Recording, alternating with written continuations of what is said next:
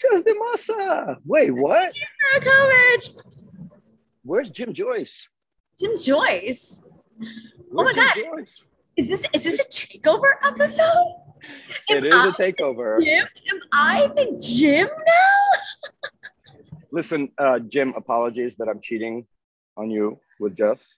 Sorry. But but um, hopefully this is a pleasant surprise as we uh, Jim and I skipped last week. I was flying here and craziness. He was flying all over the place. And this week my flight is also at the same time we usually recorded. So this was a perfect opportunity to do a Jess DaMassa takeover of Jim. And we're doing this oh my god! Seriously.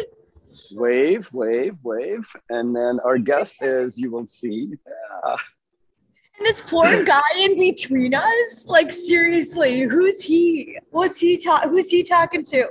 can we zoom in? Can we zoom in? Can we zoom in? Yeah. No. What? No. But yeah, like if you're on the phone with him doing a deal, Yeah, it's gonna be tough. But this is all we're we're the we're the Westin. This feels very JPM like. Uh, this is around HLTH Health Conference, which was a blast to see everybody. Lots of selfies, Uh-huh. lots of great talks. Any highlights before we let our guest in from you, Jess? everybody's been talking about two things. Number one, the guy, the CEO of Forward, on a panel went at Rushika Fernandopulle, or however you say his last name, from Iora, which got acquired by One Medical, and Yeah. was like a total jerk on stage. And the thing about this that I think is really interesting. So basically, he like, long story short, said that Iora and One Medical were a bunch of crooks. And like, I mean, it was nasty, and he wouldn't stop. It was like a relentless. Like every time he got to speak, he went back at Rushika, One Medical, Iora. So it was I think. I, I would I'm actually gonna I, I didn't see that session, but I, I'm actually gonna watch it. Um, and I think there's a way to be, let's call it boisterous and challenging and pushing forward, pun intended, but there's also being kind of rude about it, right? Um, yeah I mean, like choose like the way you want to deliver your message. I mean, and I, I don't know. I don't feel like there's anything for that. And the thing that I think is really short sighted, to be honest, is like a PR kind of professional is like right. nobody knows this guy's name, but everybody's saying the CEO of Forward. So I really feel like he's hurt the company brand as opposed to his own personal brand. You know what I mean? He just came off Well, like a listen, we'll- jerk. He's we'll- got a negative connotation of Forward. We'll look him up and the fun mentions. We'll uh, we'll see what he Oh, responds to, if anything. But anyway, um, I know also I was trying to make it to the Glenn Tullman and Jonathan Bush. So talk about you know pushing forward and pushing the envelope, but still being very um, I don't know. He'll fill in the words, but very uh, I don't know, very nice about it at the end of the day, right? Like collegiate. Yeah, so like the two of them, they had they had only been on stage together one other time at Health 2.0 years ago, and it was Matthew who had them, and they weren't actually Yep. on stage physically together. Glenn was on a screen like a giant head above the stage, and Jonathan was on the stage. So this was like truly like epic in the sense that those two guys were sitting next to each other, but they like they had nothing but great things to say about each other. Like it was really actually it was fun to watch. Like it was like yeah, they were very Yep. entertaining. So next, uh, this was a great uh, place to see literally hundreds and hundreds of people that we haven't seen, uh, and all the receptions and all of that. It felt kind of back, and I have to say to the organizers of Health, kudos on pulling Great this job. together. Um, honestly, even with the uh, rapid testing, right? I mean, they've invested a lot. You know, granted, the conference is not cheap, and lots of sponsors, but still, it's an investment. And I think uh, kudos to everyone just really honoring the mask wearing inside and all of that. So uh, pull it off. And off, we're we're off next. So I'm actually in Dublin for HealthXL next week. Uh, I'm looking forward to the Dublin crew and uh, some of the usual suspects. And then you and I will see each other in Milan for Frontiers. Milan. Yeah, Milan. Frontiers. Can't wait. I missed Frontiers last year. I was I was virtual, but it's not the Oh. same. No, not- exactly. I'm so excited to be back in Europe. That'll be awesome. See the team. Fantastic. Like, yeah, it'll be fun. Super excited. All right, so we have our guest waiting. We're gonna let him in, and we will actually upload the picture later because we're all doing this. But it's not. You know Spoiler alert. I feel like walking over Murray. Welcome, welcome. Murray! Murray Brzezinski. gentlemen, Please welcome Murray Bronkowski. Brzezinski. Brzezinski. Did I say that? Oh, look at that. There's a guy behind you. So um, at one point, while you're doing your introduction for millions of viewers and listeners, uh, I'm going to walk over and show our audience where you are in this hotel. But I also heard before you go into that description, uh, you're a producer of Broadway. Kick us off with that or something. There's a story behind there, isn't there? You know, I love. First of all, it's great to be here in person on yes. Zoom with you, whatever that means. But yes, yes. forward to the shot. So, yeah, this uh, actually Jessica told me this at the UCSF Health Awards that I'm a award-winning Tony Award-winning Broadway producer.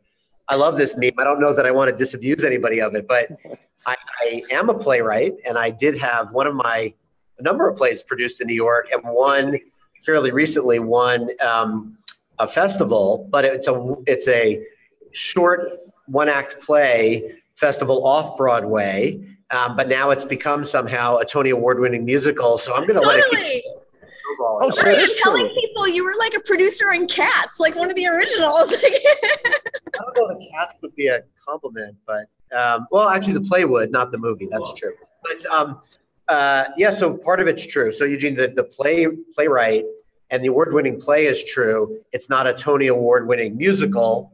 It's not an Oscar Award-winning film, which maybe maybe will come next. But um, so some truth. I like the high aspirations, but uh, let, us rewind back. Take us a little bit through uh, who Murray is um, for our viewers and listeners. Your background, how did you get to where you are, and then we'll get into some of the juicier stuff. Great. I think actually the play is a good start because I kind of think yeah. of myself as much as possible as a creator and you know i take ideas and try to figure out what's the best way to bring them to life? And some ideas should be stories and plays and, and art. And some really should manifest themselves through businesses. So being an entrepreneur to me is a creative endeavor. And i've been doing that for roughly two decades um, since 2005 in healthcare and digital health which i think increasingly is just healthcare. And uh, so Conversa is my fourth company in, in the digital health space. I started out um, as part of the founding team of Healthline, which is now the largest health destination site for consumers or for health education. Um, one of the most trusted sites. We sold that company in 2000. So it was an overnight success. 2005, 2016. We sold aren't it all? to. Uh, aren't they all? Aren't they all? We sold it to Summit Summit Partners. And then subsequently, a couple years later, I wasn't involved, uh, but then it got sold again to Red Ventures. And so it's been doing great, really proud of, of that company. And we had a lot of technology in that company that was really being underutilized because it's really a media company. And so we spun the technology out. Um, and I was part of the founding team of Talix, which is the company we created um, out of that technology in 2016. And we were kind of really good technology in search of a a problem to solve, and we kind of looked at a bunch of different problems. And I was chief strategy officer, so came up with the idea of risk adjustment, and we created risk adjustment software. We sold to risk-bearing entities, mostly payers, and um, outsourced risk adjustment companies that work for payers. So the whole idea was, how do you go through or help medical coders more effectively uh, go through patient records using some natural language processing and some workflow so they can go through more quickly but keep the accuracy as high as it needed to be to do HCC coding for Medicare and Medicaid. And um, that company was recently sold, actually, sold a couple months ago to a, a, company called Edifecs, which is a big player in that space. So that was exciting. Murray, just a quick comment. Uh, it's like a, almost like an oxymoron to have in the same sentence, you know, risk adjustment and off Broadway play. I like, I don't know, it, it just doesn't fit together somehow. But you connect the dots, right? That's your creativity well, you know, to have a career in off Broadway, writing off Broadway plays is too, too risky. So I had to adjust it and get into uh, there you go. diversification. It. Diversification. Actually, the play is about a risk adjuster living off Broadway. That's, I'm always in search of ideas for new new plays. Um, yeah, so so that was super exciting, and then I um, I left Talix with an idea to start um, start a company, you know, started to really think about leveraging intelligence more and more as, as data became more uh, liquid and you can really put it in service of patients. I wanted to move closer to patients and I had conceived of a company that was going to be sort of an AI extension to primary care, similar to what um, Bright MD and Buoy Health and those guys are kind of doing. Yeah. And for various reasons, I actually raised a bunch of money and had a team and a development partner in one of the large health systems. And the market had changed, and I, I pulled the plug on it and gave all the money back. It was actually a very interesting uh, process to go through. All the investors said we haven't seen this before, and so it was a it was a it was a so tough decision. Let, let's double click on that one. That one is yeah. Let's let's go deeper. Let's go deeper, man. Come on. So um, it was a great idea, great team, um, and a lot of interest in the in the market, but certain fundamentals had changed, and I thought this is going to be a slog. I don't know that it's going to get. Um, I don't know it's going to move the needle on healthcare as, as much as it should. And part of it was because the, the market was changing so rapidly. We all know now what happened with COVID. This was prior to that, but you can start to see the tea leaves. And I just thought there were better ideas out there. And it happened through the process of putting together the plan and going out for the funding. So it was unfortunate to pull the plug that late in the game. Obviously, it was a very high integrity move. So all the investors were like, look, great to do this now, then find out later that, you know, this doesn't have the legs you thought it did. No. Um, so ultimately, looking back on it, it was a great, a great experience. It got me very, very focused on the space. And I, um, way back when I was at Healthline, very close colleagues and friends with Wes Shell and Phil Marshall, who were the founders of Conversa. And so back then, the, uh, Wes left uh, Healthline and Phil left WebMD. Phil was consulting for us at Healthline, and this notion of digital dialogues that Phil came up with, we were brainstorming back in 2012, 13 back then. And then when they left to start the company, I was their first reference for their seed round, for example. So I was intimately involved. So dial forward when I pulled the plug on this company in 2000. 16, 17, um, they said, why don't you take everything you were thinking of doing, but do it in care management on the platform that we've conceived and come run Conversa. So that actually led me. I knew them very well and I was intimate with it, but I had been looking at something very adjacent and I said, you know, this is a good idea. And so I decided to join Conversa. We did a CEO transition a couple of years later, and uh, and the rest is history, which we'll talk about here. But it's been a rocket ship, and I think that was the really the right product market fit at the right at the right time in the in the market. Let me, before we dive into kind of what's the current thing, you know, my question is, and I I think we all had somewhat of fatigue on, you know, the the patient physician communication and the chatbots and the messaging and all of that, right? Um, and then you got companies like Babylon, uh, Mediktor. I mean, keep going, keep going, keep going what what was kind of the aha the big idea? And i guess your i mean let, let's call it success right? I mean you guys just uh, just sold so as, as well and the impact to the patient. So what how does that differentiate you guys across other players and what was the the big aha and idea moment? Yeah i think the, the, the idea initially was light check-ins with patients in between visits. And then you know we looked at that and said that's nice. It's it's a great idea. It's a great kernel to build on. But you gotta you gotta drive outcomes in healthcare. If you're not driving outcomes, then you know all, all is for naught. And um, there are some other great companies you mentioned them. So like you know Babylon and Mediktor, the the demarcation between what they do and the world's changing. People are are yeah. moving out of their positions, but we work with patients who are known to the health system, whereas most of those others, a lot of the money has gone into the notion of you know doing a, a differential uh, digitally for an anonymous person. So it's virtual urgent care. It's somebody presenting with symptoms, trying to do a better job than a static symptom checker, and then you triage where they should go next. That's the model typically. That's not our model at all. In fact, it's very complementary to what we do. We enroll a patient in a program on behalf of a doctor or a care team. So we know that you're a heart failure patient or a diabetes patient or living with diabetes and hypertension, or you're pregnant and you have a high risk pregnancy. And then we integrate deeply with your record. So we now know all the personalized clinical information about you. So, what medications you're taking, your allergies, your comorbidities, your family history. And then when we reach out in an automated way and we interact with you, it's personalized. It's asking you evidence based questions for the pathway you should be on um, at that point in time in your journey. But it can also personalize to your particular clinical situation. Then we go a step further and we personalize the way you engage as well so we can keep you involved. And then what we're doing, so the, ch- the chatbot piece of it is really just a user experience. Today it's chatbot, tomorrow it may be something different. But the key part of this is we're engaging you so we can collect the, your wisdom, everything you know, combine it with what we know from the record, and then we can make a decision in real time as what the next best action should be for you. And it's the part that matters, right? And in many cases, that next best action can be done automated. It's you're nervous about something, we can allay your fears about a side effect you're having by providing some education.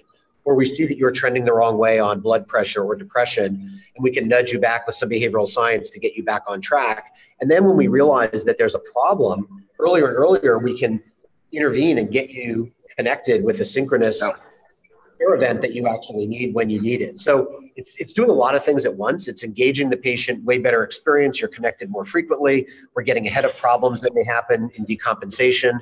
Um, we're lowering costs because all this is being done without people on phone calls and unnecessary utilization of the health system.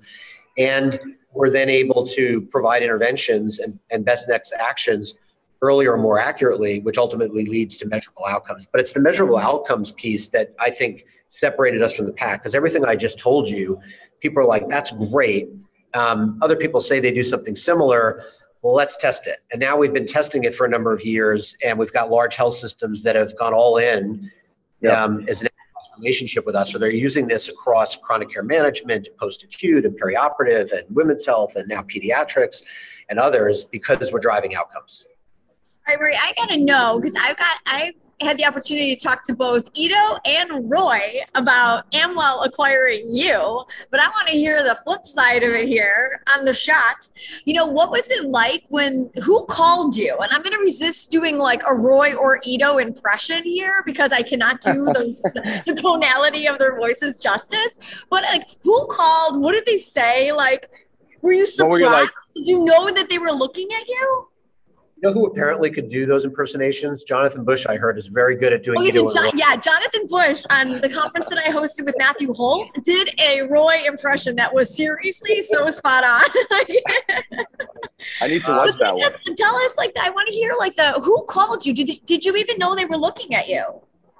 Well, I, I actually I love Ido and Roy, and of course I was very aware of them, but it's a small community, and I had never met either of them previously, and we you know, I saw the consolidation happening even more quickly through COVID than we anticipated. And given that we're doing really well, very high growth company, very high margins, very good customers, you know, really, really high um, net retention, meaning that we don't lose any customers and we're expanding considerably within them. So this is really working. But we're relatively early in our cycle and we're looking at these big companies putting together what the future platform, virtual health platform might look like. Yeah. The front door. The front, the front door. door. I want to ask about that too. Well, as Jess knows, I call it virtual any door. And then more than that, that's like, who cares once you walk in the door, then what? So we go very deep in navigating the patients to where they need to be, as we just talked about. And but we, re- we recognize that even our health systems want to work with fewer and fewer partners, right? It's hard to manage all these different digital partners. And so we had to either raise a lot of money and start building the platform of the future or become part of one. And had we been later in the cycle, we probably would have gone the fundraising route, but yeah. I don't think we raised enough money given how quickly these platforms are growing, just because of where we are in the cycle.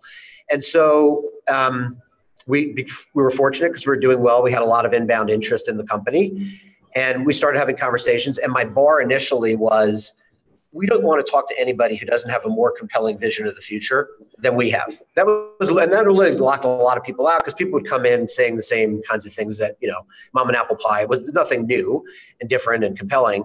And one of our board advisors had had a meeting with, um, with Amwell and said, you need to talk to Rory and Ido. And the thinking was partnership because they got a glimpse into the Converge platform that was recently yeah. launched.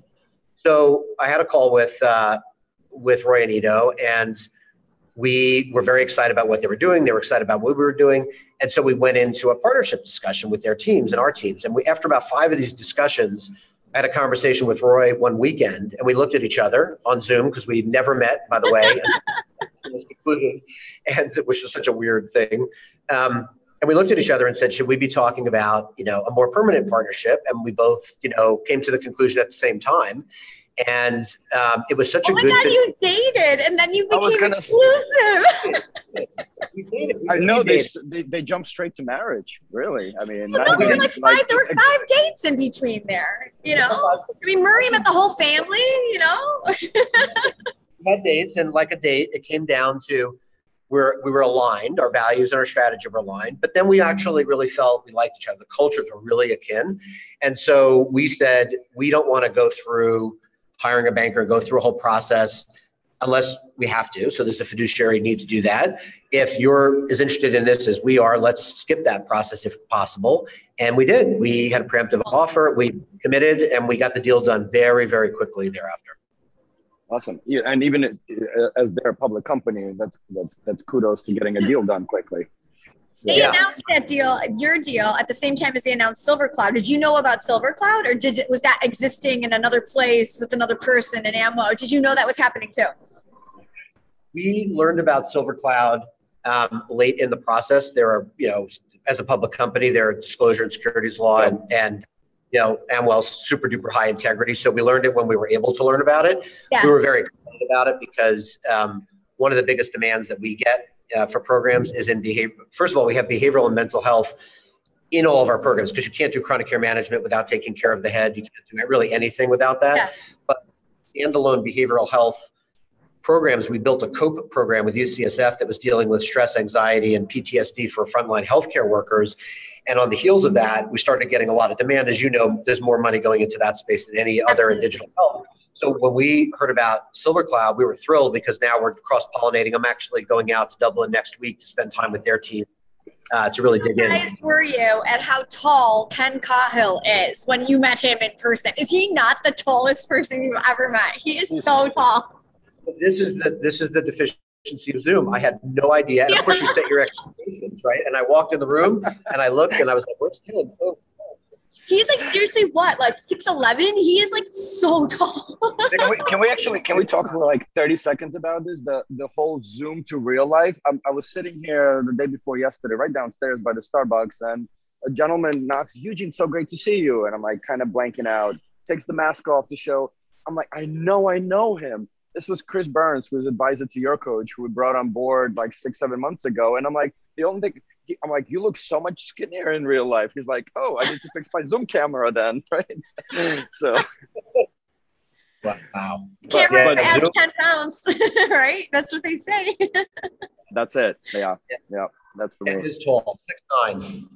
Wonderful guy.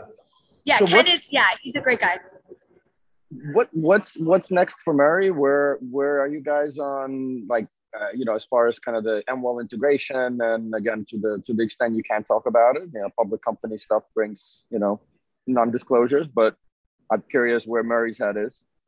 Yeah, I'll tell you, tell you what's public. So we're excited. Every, by the way, the whole company is is uh, is with Amwell, so everybody's committed to the future. We're excited.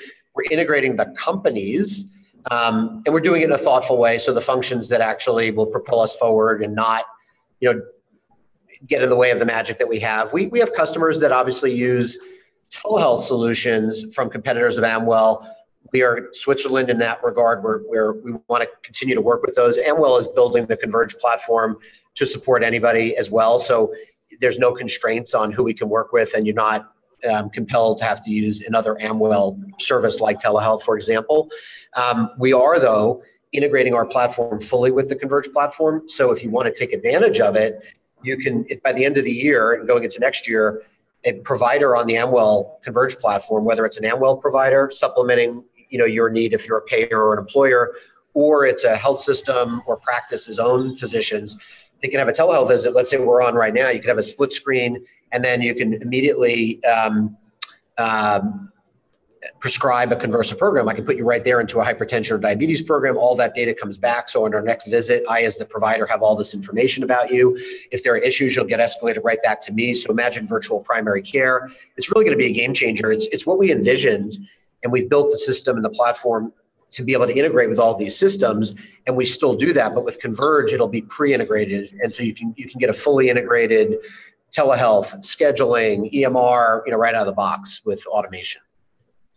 Right, Marie, I want to hear your thoughts. So, like the buzz phrase of well, one of them of the year for me has been digital front door. Like I feel like I, have heard every you you are like digital any door, but I've heard digital side door, digital back door. I'm gonna crawl out the digital window when I hear this stuff. But like, what do you think about that whole phraseology? Like, I mean, do you think it's a bunch of BS? I mean, like, I feel like Conversa is like one of those companies that very much is put into that digital front door bucket digital any door bucket. What's your feedback yeah. on the digital front door phrase? I want to know what you think. You know, I do use any door, but now that you're saying that, I actually I'll I'll, I'll unveil it here. I don't I don't think the door at all, regardless of how many, is the right way to think about it. I think the way to think about it. So let's think about it personally, right? We're all patients, right? You want to be surrounded with care and be able to have this intelligence know what you need when you need it. And by the way, if it gets it wrong or you want to initiate. You want to initiate and say, I want to get my care in this particular way at this time, given where I am right now.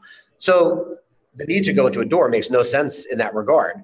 And if I think about what we've done at Conversa, the whole idea of having an ongoing conversation, there's no need to go through any door, right? We're reaching out to you and saying, we're continuing the conversation we had yesterday. Here's what you told us yesterday. Here are some vitals from yesterday. Let's update it from today. And in real time, just say, you're doing great, keep doing that. Or you know what? You're a little bit off in your uh, your sugars have you thought about this activity or eating this differently? Or boy, they're really high. We're going to connect you with someone to talk to right now because it might be something more concerning. Or you think you have something concerning. Let's alleviate that stress. It's it's a common um, side effect that you're experiencing. Here are some things you can do to alleviate it. There, there are no doors involved in any of what I just talked about. So I think the door, walk through the door, and then the next thing is like, what hallway do I need to go down? How do I get to the person? It's not. It's really not the well, even before the door, I've, I've, I've, talked to Matthew Holt about this. I'm like, am I supposed to then think of my health plan as the bouncer who's like, who's like carding me before I walk through the door? Like, who's got the keys to this door? I'm on record at the shot that there are all these people doing digital front door. Good for them. taking the physical model that you have to go somewhere, get out of your car, walk through a door, and putting it on a website. We're not that. We're we're not we're, we're, we're care when they need it and and where they need it and and just please don't climb out of any windows. Or right? please, we want you. you go. So, um, you know, we're, we're trying to keep this one short because I have a flight to catch as well. Um, Jess, uh, I'm gonna hand you to be the Jim of, with his famous last question of the uh, of the show. All right, I, I, Jim. I hope I do this justice, buddy. Whew, a lot of pressure. so, Murray, if you, you know, here you are now in your life doing what you're doing. If you were to look back at young Murray, the young entrepreneur, what advice would you give a, a young entrepreneur like yourself as you were coming up along the ranks? Did I ask it correctly? Love it. Perfect. But let Jim be the judge. well, thank, you, thank, you, so graciously telling me that I'm old. I think this is what you just did. But um, no, I, I often think what I would tell young Jessica, like even like Jessica two years ago, like what was she thinking? well, I don't know. I, I, love Jim, but I don't know if Jim would tell me I'm old as graciously as you just did. So, oh my God, am I getting thrown it, under the buzz here? so, no, I think there's so much advice again that's real mom and apple pie. It's like, yeah, thank you for telling me that. Here's something that I I lived. I think the young entrepreneurs live, even older entrepreneurs live, is fear of failure and you're always told like get over your fear of failure. Overcome fear of failure or you're not going to be successful as an entrepreneur. And i think that's hogwash that's like a door. I would throw that out. I think you have to embrace fear of failure and here's why. I actually think fear of failure is empathetic. If you're not if you don't fear that you're going to fail your customers your team members and employees your um, investors you're going to lose their money then something's wrong with you. Actually, you should go get, you know, go get checked out. Go talk to Ken. Um, because I think that's empathetic, right? And I think you should embrace it. And I think you should learn from it. And I think you should get better because of it. I think, you know, don't make the same mistakes twice. But I think embracing um, fear of failure should be the driver and trying to overcome it is just really the wrong approach. Murray, for being such a young man, you're so wise. What a what a, a lovely finish. Thank you. what a lovely finish. On on this note, thank you, uh, Murray, for joining us. Um, and we were going to go and have a real shot. Yeah, a real shot. Look at this. Shot of digital There's health Eugene right there. Wait, in a hallway. Actually, yeah, stay stay there, Murray. I'm, I'm doing this. I'm doing this. I'm Goes coming to Eugene you. to find Murray. and then and then we're gonna we're gonna. We're on the move here now. No, no. On the move. Let's do this. We'll do a triple coffee, you guys. Triple. There, there you triple go. shot. Triple shot here. All right. Over and out, people. Thank you guys.